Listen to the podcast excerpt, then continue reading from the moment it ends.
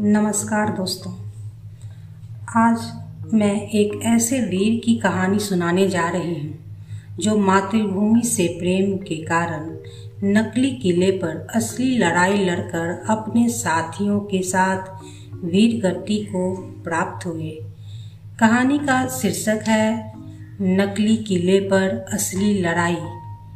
बूंदीहारा जाति के राजपूतों की एक छोटी रियासत थी।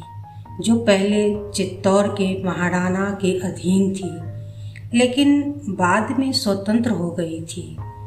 वर्षों बाद चित्तौड़गढ़ की स्थिति कुछ संभली तो वहाँ के महाराणा ने बूंदी के हारा राजा हामा के पास संदेश भिजवाया शीघ्र अधीनता स्वीकार करो और हमें कर देना आरंभ करो।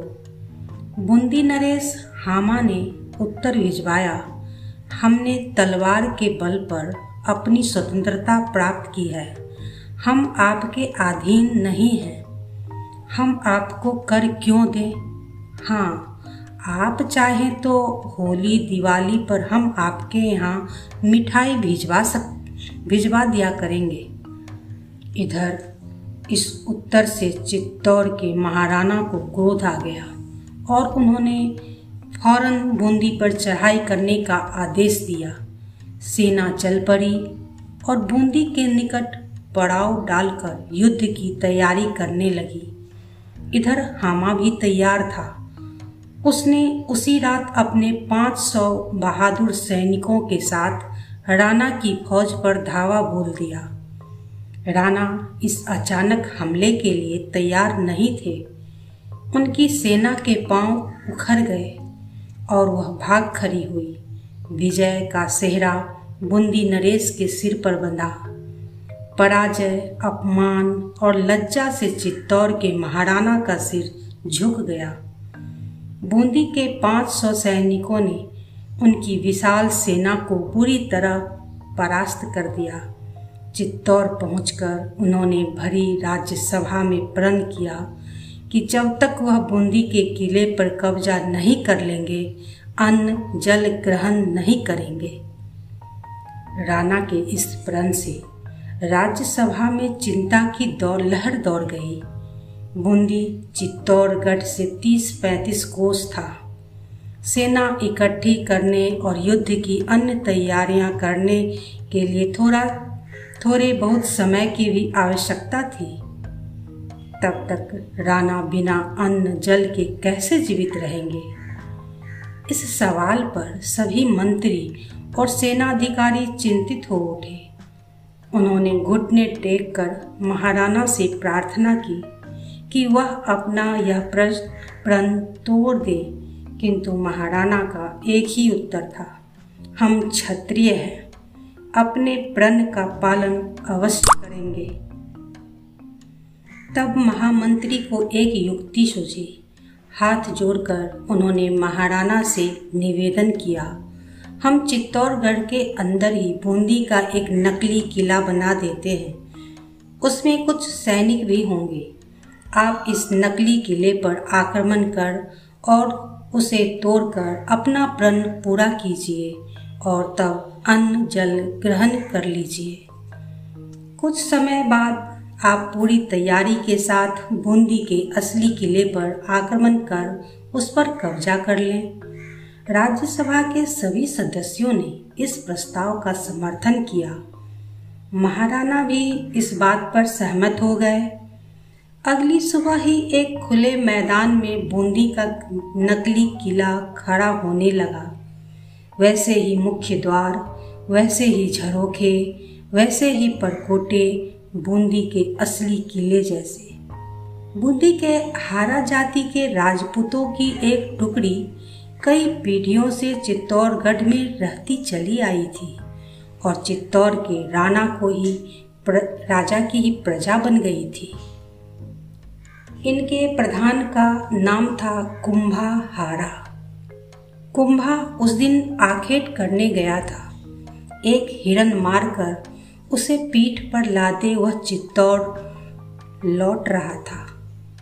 मैदान में अपनी मातृभूमि, बूंदी का नकली किला बनता देखकर वह ठिठक कर खड़ा हो गया और मजदूरों से पूछने लगा कि यह किला बनाने का क्या मतलब है।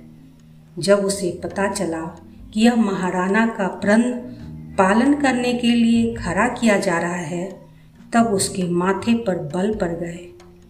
कुंभा स्वामी भक्त था। किंतु अपने स्वामी का यह खेल उसे अपनी मातृभूमि का अपमान लगा।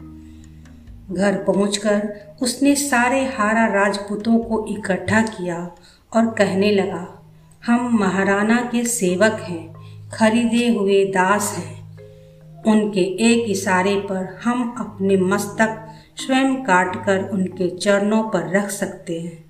किंतु वह हमारी मातृभूमि बूंदी का इस प्रकार अपमान करे, हम यह नहीं देख सकते। हम अपने ढंग से महाराणा के इस कार्य का विरोध करेंगे।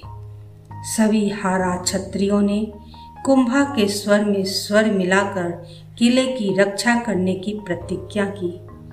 अगली सुबह जब चित्तौड़ के महाराणा अपने दल बल सहित बूंदी के नकली किले पर आक्रमण करने के लिए आगे बढ़े तब किले के अंदर से सर कर आते हुए तीरों ने उन्हें वहीं रोक दिया।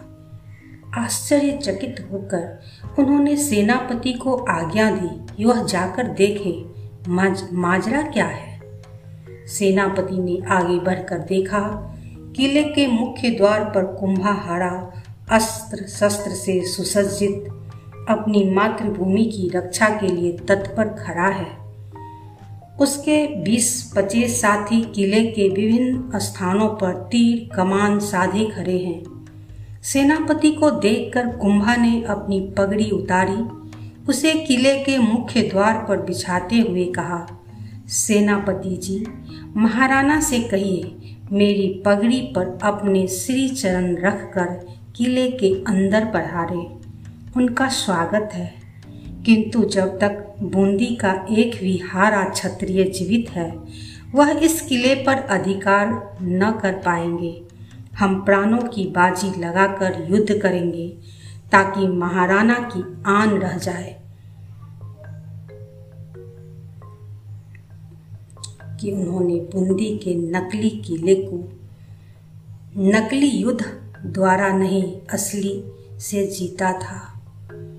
परिणाम वही हुआ जो होना था। महाराणा की विशाल सेना के सामने मुट्ठी भर हारा सैनिक कितनी देर टिक सकते थे। घमासान युद्ध करते हुए वे सब वीर गति को प्राप्त हुए। बूंदी के नकली किले पर महाराणा का अधिकार हो गया और उस पर चित्तौड़ का झंडा लहराने लगा। महाराणा ने अपना प्रण पूरा कर, अन्न जल तो ग्रहण कर लिया, किंतु वीर कुंभा और उसके साथियों का बलिदान देखने के बाद उनका यह साहस न हुआ कि बूंदी के असली किले पर आक्रमण कर उसे नष्ट करें। उन्होंने बूंदी को हराने का विचार छोड़ दिया। वीर कुंभा के मातृभूमि प्रेम ने उन्हें स्वयं पराजित कर दिया था। नमस्कार। धन्यवाद।